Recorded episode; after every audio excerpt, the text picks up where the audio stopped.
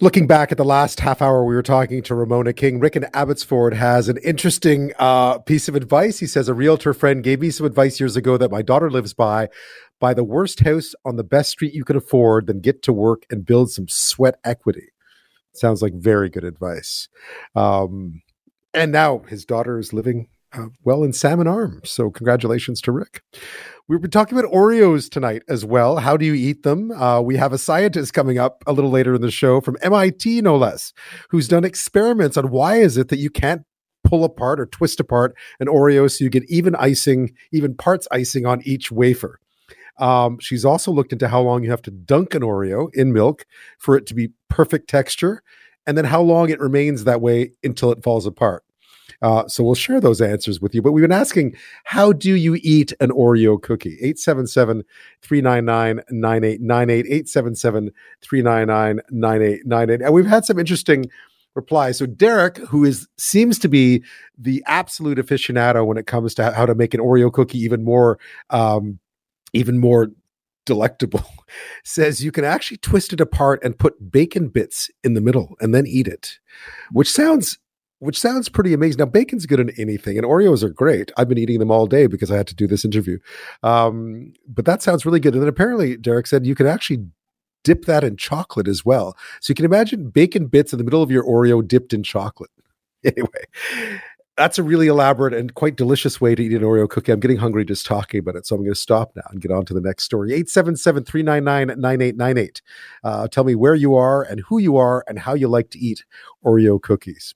Well, we've talked about the rising prices of just about everything on this show over the past little while. One thing that is not going up in price, it seems, is cannabis. Prices for recreational and medicinal cannabis have dropped by 8.3% and 10.2% respectively over the past year, according to StatsCan. Both have fallen by roughly 25% since the end of 2018. So, what's going on and where's it headed? Joining me now is Michael Armstrong. He's an associate professor of operations research in Brock University's Goodman School of Business. Michael Armstrong, thank you for your time tonight. Thank you for inviting me it does seem when you notice it, it stands out right away. It does seem counterintuitive. While the price of everything else is going up, the price of cannabis is going down. Why is that?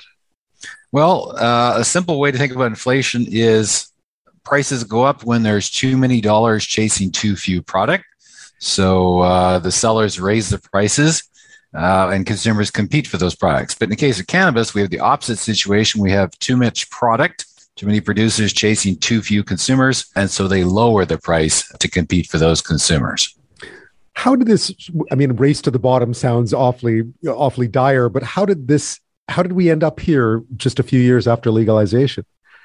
Well, the, this is going on at basically two levels. So it started at the producer level. So thinking back to the first year of legalization, there was lots of talk about product shortages. And for the first six months, we didn't, there was not enough product, finished cannabis coming out of the producers to keep up with demand. But once they got the hang of running those big greenhouses and getting product shipped and processed, by the summer of 2019, we were into a surplus situation and uh, there was more cannabis around than could be sold. So that's when producers started cutting their prices and also started closing down some of their surplus greenhouses. So that's been going on for some time. More recently, in some provinces, uh, as the retail networks have gotten bigger, uh, like they have uh, in British Columbia, Alberta was the leader on this, but now Ontario is also catching up. Um, so now we have the retailers also competing with each other. So initially, the first couple stores basically had the local market themselves, uh, but now some parts of Toronto, there's you know several stores in with a couple of blocks of each other. Uh, some other parts of the country similarly have are a bit saturated. So now those retailers are, are competing more directly, and so the stores are lowering their prices as well. So we got this going on at two levels: uh, the producers for some time and the retailers more recently. How about for investors? Because there was a lot of appetite, it mm-hmm. seemed early on. This seemed like a very good thing. And right now, I guess it's going through the inevitable growing pains. Yeah, it's kind of a boom and bust uh, cycle. There was lots of enthusiasm. Uh, some uh, some of that was just uh, you know optimistic. Uh, you know, if you're an entrepreneur, you you're starting a business, you're making an educated bet. How big do you think the market will be, and how big of that a slice of that market do you think you can get? Uh, and then over time, uh, reality sets in. You find, okay, this is the size of the market we actually have. Uh, this is how many people I have to compete for. So this is what I've got. Uh, now, probably there were some of those producers that were unrealistically optimistic. There were, uh, you know, we just had too many greenhouses being built or converted, uh, too many people getting into the game. Uh, but that's been gradually downsizing. Uh, I think we're getting close to having a match on supply and demand, but that remains to be seen. How has the demand been um, compared to what might have been anticipated three years ago heading into all this? Uh, well, it depends who who is doing the anticipation. Uh, there are some politicians and some industry executives who uh, seem to think, well, you just open a store, you can charge you know ten dollars a gram and up, and and people will flock to your stores. But you know, realistically, there was an established industry called the black market. Uh, they already were making product uh, that consumers seem to like at prices they seem to like. So the legal industry has to compete for those uh, customers. Now we have definitely made progress. Uh, it's difficult to tell how big the illegal market is because, of course, they don't respond to government surveys. But uh, it's pretty confident that more than half of cannabis being consumed in Canada is now obtained legally. Some provinces more than that, depending on how big their store networks are. So definitely progress, but no, you you have to earn those customers. That's still a pretty remarkable number considering it was all illegal up well mostly illegal up until uh, up until recently. And now if you have half your customers buying it uh, through legal means it's it seems seems like at least it's competitive. Uh, can it stay that way? Uh, yeah i think i think we will continue to see progress on that. Uh, I mean, when the first stores opened that first year, the people who were buying were basically people who, who really wanted to buy legally. So, you know, no matter that the quality was a bit low, no matter that the price was too high, for them, it was worth it. In the last couple of years, it's been more going after kind of the average consumer. Uh, so now we've got the prices maybe not as low as the black market, but more competitive. We've got quality, particularly from the, some of the smaller producers. Uh, apparently, are doing a nice job in getting the aromas and potencies right. Uh, so I think we're doing a better job of getting kind of the average cannabis consumer.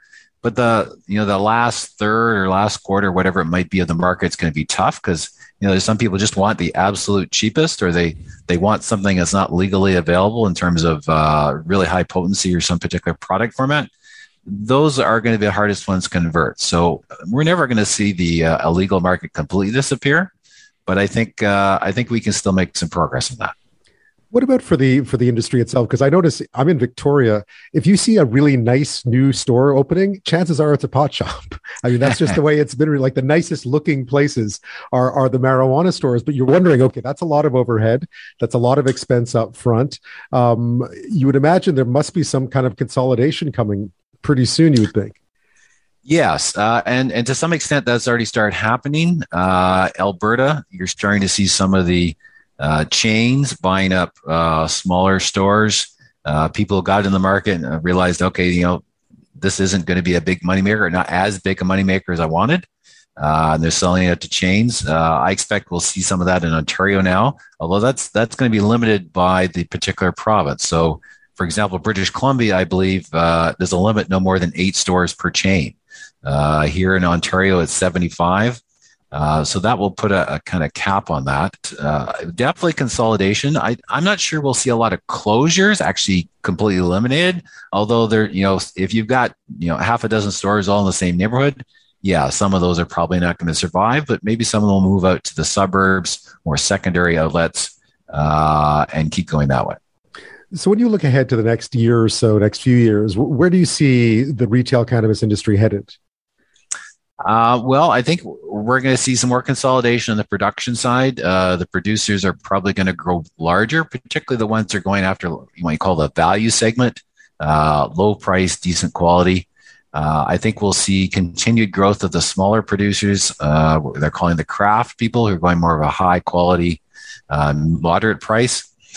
Store wise, I think most provinces now have a, a pretty good store network. I don't think we'll see a lot of growth, except uh, here in Ontario, we've got 1,500 uh, stores open, but we've got another 500 applications in process. So we're probably going to top around 2,000. Uh, Quebec is the one province I think that still needs more stores. They'll never have as many as others because they're they're a, a government owned uh, retail, but they're kind of going a slow and steady expansion. So I think I think they'll ex- be adding more stores for quite a while, but most of the rest of the province, I think, you know, by the end of this year, that's we're probably going to be pretty close to our limit. Michael Armstrong, thank you so much for your time tonight. My pleasure.